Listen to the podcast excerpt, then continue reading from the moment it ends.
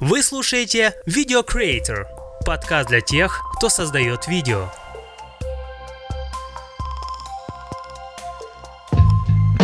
Всем привет! Это 16 выпуск подкаста Video Creator.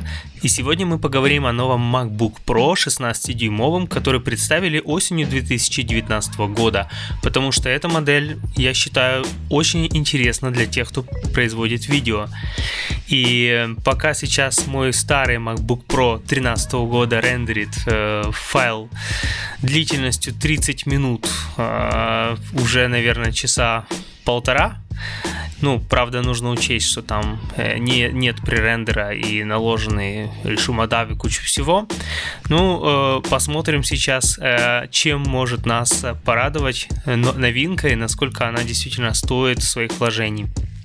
Ну, первое, на что хочется обратить внимание, это на его начальную стоимость точнее начальные характеристики базовой стоимости, потому что базовая стоимость всегда начинается, ну по крайней мере, если сравнить с прошлым поколением, начинается с 2000, ну грубо говоря, 400 долларов. Не будем сейчас вот эти 399, будем округлять, чтобы было понятнее эта цифра. И что в этой базовой линейке предлагается? Во-первых, сразу сходу шестиядерный процессор. Э, это хороший э, бонус, потому что раньше было четырехъядерный, 8 гиг оперативки, раньше было SSD 500, ой не 500, 256.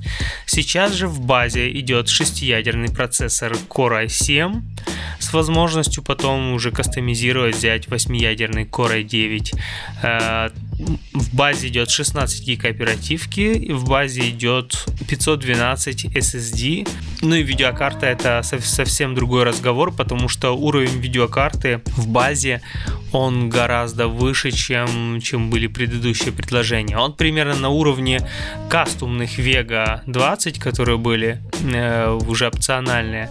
Так вот, вот этот новый э, Radeon, который предлагается, Radeon Pro 5300, он очень-очень быстрый, потому что он сделан на 7-нанометровых технологиях, и э, там сразу предлагается 4 гигабайта э, памяти э, в этой видеокарте с возможностью расширить до 8 гигабайт. Ну, в общем, сейчас посмотрим, что за конфигурации.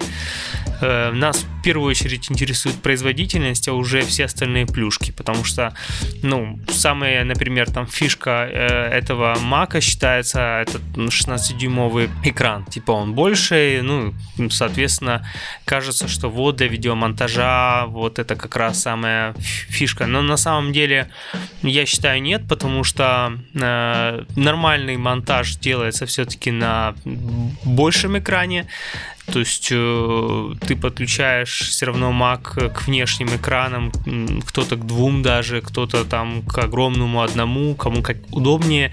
Я предпочитаю использовать один, и раньше я даже пытался работать в одном из подкастов, я говорил, что вот у меня там передо мной стоит Mac, а, а чуть выше второй монитор 27-дюймовый, я как бы типа работаю на двух мониторах. На самом деле я понял, что мне удобнее все-таки использовать один монитор, а не бегать взглядом по двум. Это наверное, мое личное, но э, возвращаясь к MacBook, э, диагональ э, здесь может быть не самое значимое улучшение, на мой взгляд. Э, потому что там улучшение не на, не на дюйм, потому что вот мы говорим 15-дюймовые, а сейчас 16-дюймовые. Но если всмотреться, то там 15,4, то есть по сути 15 с половиной. И грубо говоря, здесь в новом добавилось полдюйма. Вот когда они там еще уберут больше рамки, это будет 16,4, тогда уже можно будет говорить да, о том, что это там монитор с э, ноут с большим монитором. Вот как раньше были 17-дюймовые модели. Кстати, у меня была 17-дюймовая, и на ней действительно монтировать было очень удобно. И кажется, по производительности она была не сильно хуже, чем то, что сейчас у меня. Вот, но я ее спалил, об этом я, кажется, рассказывал в каком-то из подкастов. И вот, э, все-таки самым таким прямо прорывным моментом здесь это какие компоненты идут в базе. То есть за 2400 вот эта минималка для больших моделей, он уже дает производительность, так если уже не вдаваться в цифры, э, я бы сказал бы сравнимую с Mac Pro 2013 года. Тут, тут стоит э, обратить внимание на э, слово Mac Pro, а не на год. Потому что Mac Pro там раньше ж как раз шли 6, 8, 12 ядерные, там продвинутая видеокарта, э, возможность поставить много оперативки, SSD и так далее. То есть такой прям для профессионалов монтажа. Так вот это все сейчас практически есть в компактном корпусе и за меньшие деньги. Потому что я сравнил э, в Mac Pro даже сейчас начинается от 3000 долларов. Если сравнивать плюс-минус э, такую же конфигурацию, то MacBook Pro получается дешевле. Плюс еще в нем монитор как бы есть. Это не Mac Pro, просто коробочка, где надо еще докидывать. Я докидывал клавиатуру, мышку, то есть это все э, добавляет стоимость. И э, здесь как раз если посмотреть, ну, допустим, собрать какую-то кастомную конфигурацию, то получается очень интересная вещь. Например, здесь э, сразу две базовые предлагаются за 2400 и за 2800. За 2800 сразу же в базе идут 8-ядерные э, Core i9. И здесь как раз по всем тестам э, видно, что доплата за процессор э, 2,4 ГГц э, там 200 долларов идет, она вообще не стоит того. Тут вот, посмотрите, процессор 2,3 ГГц с турбобустом до 4,8 и можно докинуть за 200 долларов процессор 2,4 с турбобустом до 5 ГГц. А, по всем тестам разницы там вообще, вот, вот сколько вы видите, вот это 2, 23, а тут 24, вот эта разница в одну 25, она как раз примерно и, и есть на самом деле. А цена разница не на одну 25 прибавляется, на 200 долларов. То есть это такой, ну, тут чисто маркетинговый ход, как по мне. А, дальше по поводу оперативки. А, в базе 16 можно за 400 долларов добавить 32. И тут я понял одну вещь. На самом деле оперативная память, она больше играла роль, когда были жесткие диски классические, не SSD, не быстрые, потому что она позволяла иметь больше буфер и меньше трогать этот медленный жесткий диск, который подкачивал э, информацию. А сейчас SSD, которые здесь стоят, они очень быстрые. Если я не ошибаюсь, уже многое могло поменяться, но здесь кажется что-то в районе 2 э, гигабит скорость. Э, и передача данных, то есть подкачка, ну, уже используется, я не знаю, мне кажется, это почти на уровне оперативной памяти. По крайней мере, раньше оперативная память была с такой скоростью примерно, как сейчас SSD. Поэтому я не вижу прям такой необходимости ставить 32 и тем более 64. Я могу ошибаться. Но есть, если уже там ставить приоритеты, то за эти же 400 долларов можно доставить, э, тут в базе, например, идет 1 терабайт SSD, ну, в, вот в этой конфигурации базовой за 2800, но за 400 долларов можно поставить 2 терабайта SSD. И чем это лучше для видеографа? А тем, что он работает с видео. И было бы классно иметь текущий проект, над которым ты работаешь на твоем компе и не подключать к нему внешние жесткие диски, как мне сейчас приходится работать работать. То есть вот у меня проект на, ну, грубо говоря, на 500 гигабайт, а у меня всего сейчас SSD 500 гигабайт. И, ну, я не могу работать с этим проектом, потому что со всеми другими файлами места не хватает. Поэтому идеально иметь побольше места, и если там у вас проекты в 4К или в RAW и так далее, то как раз 2 терабайта, мне кажется, для одного-двух проектов это как раз самое оно. То есть сделал сделал проект, э, выгрузил его уже там на резервный жесткий диск. В крайнем случае к нему можно вернуться и с него можно поработать, с этого жесткого диска. Но постоянно работать с внешнего винчестера, э, это, конечно, ну, не очень. Можно, конечно, докупать внешний SSD, это тоже вариант. И, кажется, э, в районе 270 долларов стоит нормальный внешний SSD на 1 терабайт. Но э, все равно скорость э, не то. Хотя это, конечно, по сравнению с жестким диском обычным, стареньким, то все равно небо и земля. Это тоже вариант, в принципе, если нужно такой экстра storage, потому что дальше уже доплатить за 4 терабайта нужно 1000 долларов. Но это уже как-то все слишком. Дальше, то есть как бы идет наценка непропорционально. Наценка идет больше, э, чем, э, чем объем. Получается 8 терабайт э, ты накидываешь еще 2 200. Это если по сравнению с одним терабайтом. А если по сравнению с 512, то там еще больше. Получается, ты накидываешь стоимость еще одной базовой комплектации целого отдельного MacBook за то, что ты просто хочешь иметь 8 терабайт у себя. То есть, как бы дополнительные 7 терабайт по цене еще одного такого же MacBook. Тут есть о чем подумать. В моем понимании оптимальная конфигурация это процессор 8-ядерный 2.3 Core i9 с турбобустом до 4.8. Ну, по сути, это как бы можно примерно, чтобы понимать производительность нормальную, потому что в пике он не, может долго работать. Но если так, можно просто усреднить, и ты понимаешь, что у тебя, в принципе, 4 ГГц, и это 8 ядер. В среднем, как он может работать штатно, там при э, нормальной загрузке. Вот. Оперативку я бы не добавлял бы, оставил бы 16. А вот насчет видеокарты у меня долго были сомнения, потому что э, на самом деле производительность видеокарты 4 гигабайта, вот Radeon Pro 500, 5500 М и 8 гигабайт, э, тут та, та же видеокарта, э, кажется, оно одинаково. Если я смотрел рендеры, смотрел тесты, ну прям все вот в, один в один, никакого прироста эти 8 гигабайт не дают. Но э, я предполагаю, это пока так мое э, то, о чем я думаю, что оперативка, точнее память здесь влияет не на скорость рендера, там не, даже не на FPS, а на возможность удерживать э, в себе все Э, эффекты, луты, все, что ты понакидывал. То есть, по сути, э, процесс монтажа становится плавнее. Э, он не подгружает там с, с обычной оперативной памяти или там с SSD, а он держит все вот в видеокарте, особенно для тех приложений, для тех программ монтажа, где идет оптимизация под видеокарту. Например, Final Cut недавно обновился до 10.4.7, и там э, по полной используется движок Metal.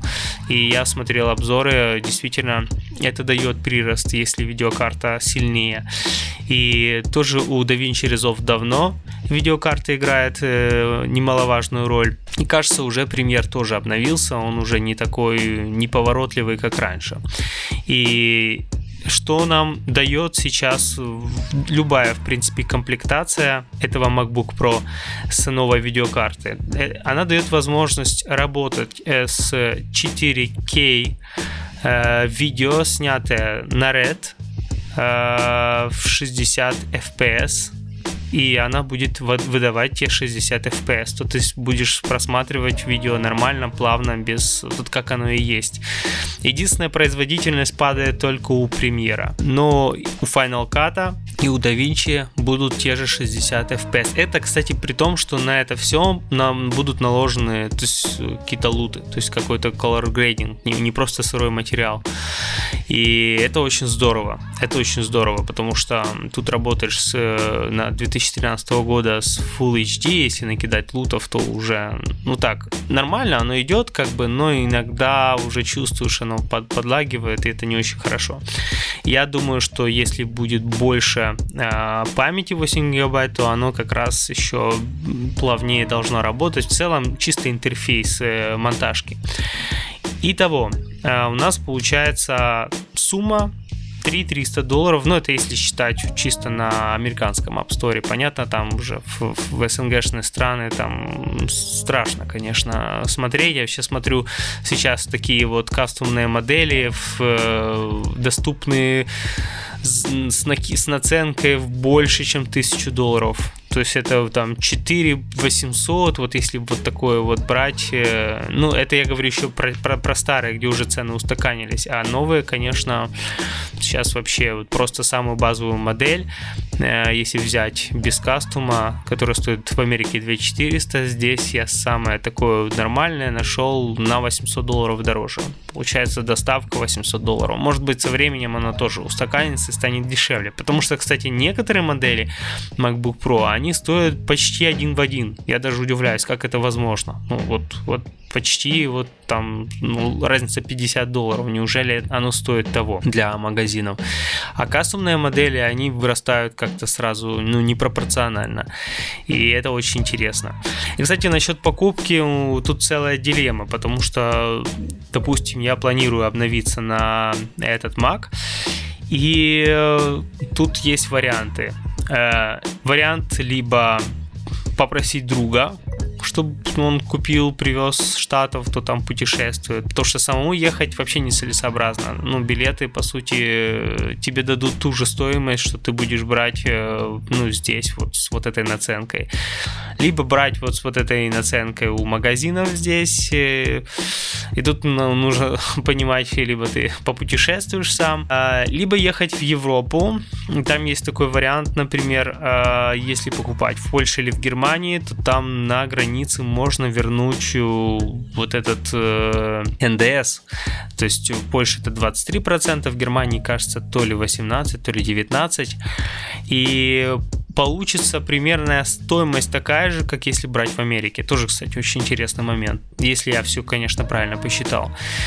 Но есть такой момент, ты должен сразу иметь вот эту сумму с вот этой разницей, там получается на базовой модели разница в 600 долларов. И э, тоже, не знаю, какая-то степень риска есть. Но есть э, другой момент. Например, буквально вот э, пару дней назад э, покупал другу MacBook вот свежий 19 года тринашку. Не, не осенью, правда, ну, выпуска, но тем не менее, в обычном небольшом магазине, который специализируется именно на технике Apple, вот, он его получил, он его там перенес туда со своего старого мака всю инфу, и э, в итоге на следующий день он открывает крышку, а там, видать, что-то с шлейфом, то есть часть э, экрана, ну, не работает, можно так сказать, то есть там какая-то одна пятая справа не работает. И, и что делать? Мы вот сейчас еще история не закончилась, э, мы его отнесли назад, сказали, надо нести в сервисный центр, потому что это похоже на вашу проблему, механическое повреждение, хотя я уверена, прям ну, 99,9%, что там не могло быть механического повреждения. Человек э, ответственный, аккуратный и честный, то есть там не, не может быть такого. Ну, вот, то есть ты, получается, попадаешь в ситуацию, когда э, тебе может попасться брак, а брак бывает у Apple, и, скажем так, не прям так и сильно редко. И вот если бы это было бы, ты покупал в Польше, то что, потом ехать в Польшу, как бы сдавать в сервис, или же если ты покупаешь э, в, в Америке, ну это вообще, я, не, я не, даже не представляю себе, что в таком случае делать. Ну, только здесь на месте ремонтировать, что дешевле получается. Но это такой очень сложный вопрос. Может быть, если кто-то имеет опыт нормальной и самой выгодной покупки, потому что кто-то там заказывает через Amazon, э, я даже не представляю тоже, как вот в таких случаях, если что-то не так, как действовать. Ну и такой, наверное, самый самый надежный вариант, как я полагаю, это либо покупать его в каком-то уже большом магазине, Э, как у нас, допустим, в, в Украине есть Citrus, там есть Apple Shop, ну, там что-то плюс-минус ну, похожее, не то чтобы официальное, но вот что-то вот на это похоже, то есть сервис там вроде бы должен быть лучше. Или же, не знаю, страховать, ну, есть такое, можно страховать свою технику, то есть заплатить, если там, вот как я часы же не покупал, там застраховал, и что бы ты с ним не сделал, ну, максимум, ну, единственное только, чтобы не потерять, чтобы они были в наличии, а там они разбиты, что-то с ними, то есть даже даже вот все, что выходит за пределы гарантийного случая, все равно оно покрывается, то есть там, я не знаю, то лечение, то ли новые дают, но тоже такой вариант. Это такие мои размышления. Я надеюсь, что кто-то из слушателей поделится каким-то своим реальным опытом, который проверенный, который надежный, и потом мы его озвучим тоже в эфире. А теперь, если вернуться уже не к конфигурации, ну, мы поняли, что, в принципе, за такие деньги, где минимальная э, база Mac Pro, можно собрать MacBook Pro. И это, кстати, для видеографа лучше, потому что иногда нужно поработать на выезде. Мне частенько приходится монтировать SDE прямо на мероприятии. Когда ты вот прям снимаешь и в этот же вечер показываешь. Ну, э, это не только свадьбы, это ивенты. То есть бывает, что ивент закончился, и следующий день утро начинается с твоего видео. То есть следующий вот ивент, ну, там трехдневный, например, каждый день и начинается с твоего видео. И, конечно, здесь нужно иметь MacBook. Ты с собой не потаскаешь по странам Mac, Mac Pro. Вот, и, и тем более, если он быстро работает, то это, конечно, очень, очень большой плюс. Кстати, тем не менее, я это все делаю пока на старом MacBook Pro, и вполне нормально. Вот, я просто теперь понимаю, что следующее вложение — это ускорение моей скорости, потому что если ты уже как бы оптимизировал свою личную работу, то ну, следующее, что, что ты можешь ускорить, это уже сам, сами процессы. Кстати, у меня сейчас вот дорендерилось, прервусь на буквально пару секунд, поставлю следующий рендер, чтобы попусту не тратить время. То есть как бы я пишу подкаст, а там рендер тоже, по сути, это в какой-то степени деньги. Поэтому сейчас вернусь.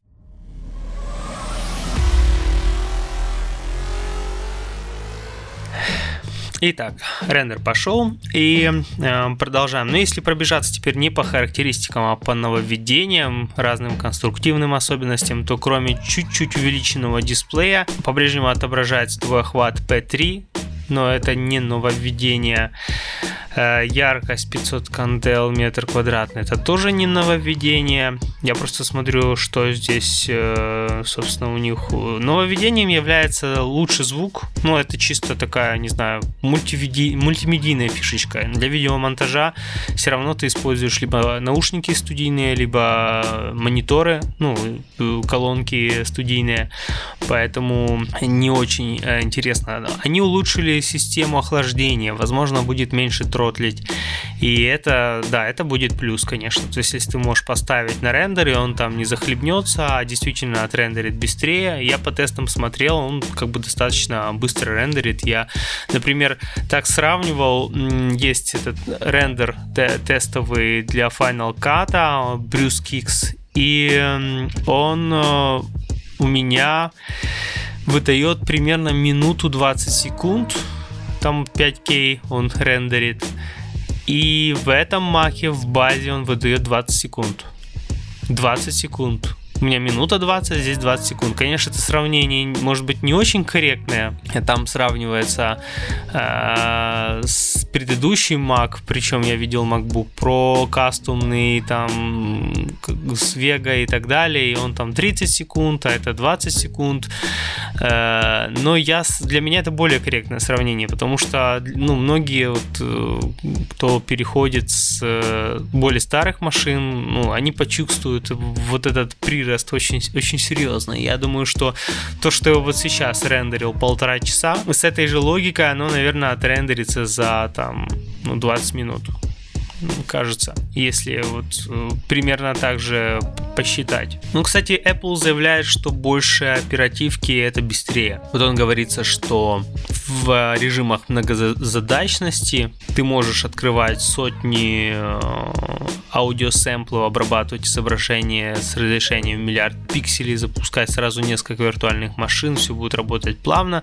Но я думаю, да, это вот в режиме многозадачности. В принципе, в видеомонтаже мне кажется, что место, вот если вот 16 накидывать 32, чтобы было, то кажется, на плавность больше повлияет в монтажке, если ты, у тебя будет 16, а ты накинешь э, памяти видео 8 гигабайт. Но это все в теории, это все в моей. Я думаю, что это стоит уже сам, самим исследовать. Этот момент, он очень такой э, тонкий, может быть. Но и в любом случае, даже если не брать эти 8 гигабайт, а брать а, видеокарту минималку 5300 э, с 4 гигабайтами, разница между следующей опцией и этой, она не настолько настолько велика, чтобы ее прям сильно почувствовать. То есть, если переходишь с MacBook Pro 13 года на самую минимальную модель, это просто для тебя будет космос. Потому что раньше такая конфигурация была доступна в очень дорогом кастуме. То есть, вот 15-дюймовая модель предыдущая, которая была, это там кастум за 3,5 тысячи долларов, который дает примерно такие же, такую же производительность, как сейчас минималка за 2400. Поэтому, в принципе, единственное, что я бы точно накинул, это SSD, SSD-шник. То есть, э, покупая сейчас 512 для видеомонтажа, но это вообще не то. Вот я просто на практике с этим работаю, я понимаю, что ну, минимум терабайт, это прям вот минимум, а 2 терабайта это так, чтобы себя чувствовать комфортно, и если уже брать ну, про запас, да, ну, конечно, дальше просто уже нецелесообразно. Там 4 терабайта это было бы классно, 8 терабайт было бы идеально, это там все текущие проекты бы поместились, но стоимость, конечно, она не соответствует ну, вообще потом результату. Что может быть из практичных вещей интересно? То, что вернули предыдущий ножничный механизм клавиатуры вместо бабочки. Кстати, бабочка, ну, чисто так, на, вот я сейчас чуть-чуть потрогал э, ноутбук друга, она такая приятнее. Но на практике по набору, мне кажется, ножничный он все-таки э, лучше. И Э, тем более он надежнее. То есть вот у меня 13 года там ножничный, никаких никогда вопросов, еще сколько у меня был Mac 11 года, тот же механизм, никаких проблем не было. Про бабочку слышал, и все слышали много, что туда, если мелкие всякие частицы попадают, она перестает нормально нажиматься. Поэтому здесь Плюс, что вернули более надежный механизм для профессионального инструмента, это очень важно, потому что профессиональный инструмент это не просто какая-то красота, какой-то там стиль или статус, это просто инструмент, который должен тебя не подвести и делать э, работу максимально оптимально. Вернули физическую кнопку Escape, кстати, да, я думаю, что это, это правильно, потому что э, я попробовал вот, э, ну, как бы интуитивно я туда тыкал, в эту панельку, но когда ты не чувствуешь, э, что ты ее нащупал, э, ну,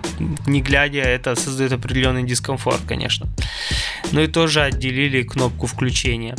Э, Еще там говорят о том, что микрофоны стали лучшие, вообще их называют студийными.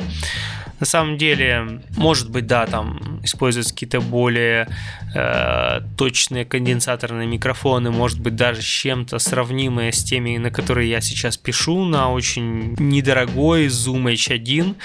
Э, если обработать звук, я слышал там интервью Фил Шиллер с кем-то общался, как раз все писалось якобы на этот MacBook, я думаю, что оно таки есть.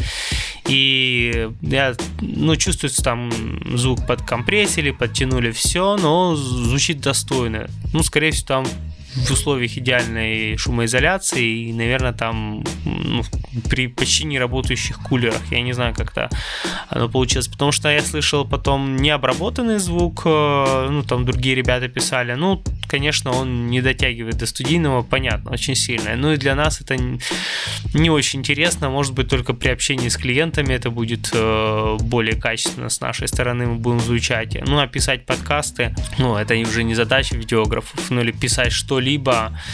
Может быть, в крайнем случае можно ими как где-то выкрутиться. Например, если забыл микрофон, а тебе надо там записать какую-то начитку закадровую для какого-то, какого-то недорогого коммерческого видео. Может быть, это и выручит. Я вот не знаю. В, в таком кейсе, скорее всего, это может быть интересно.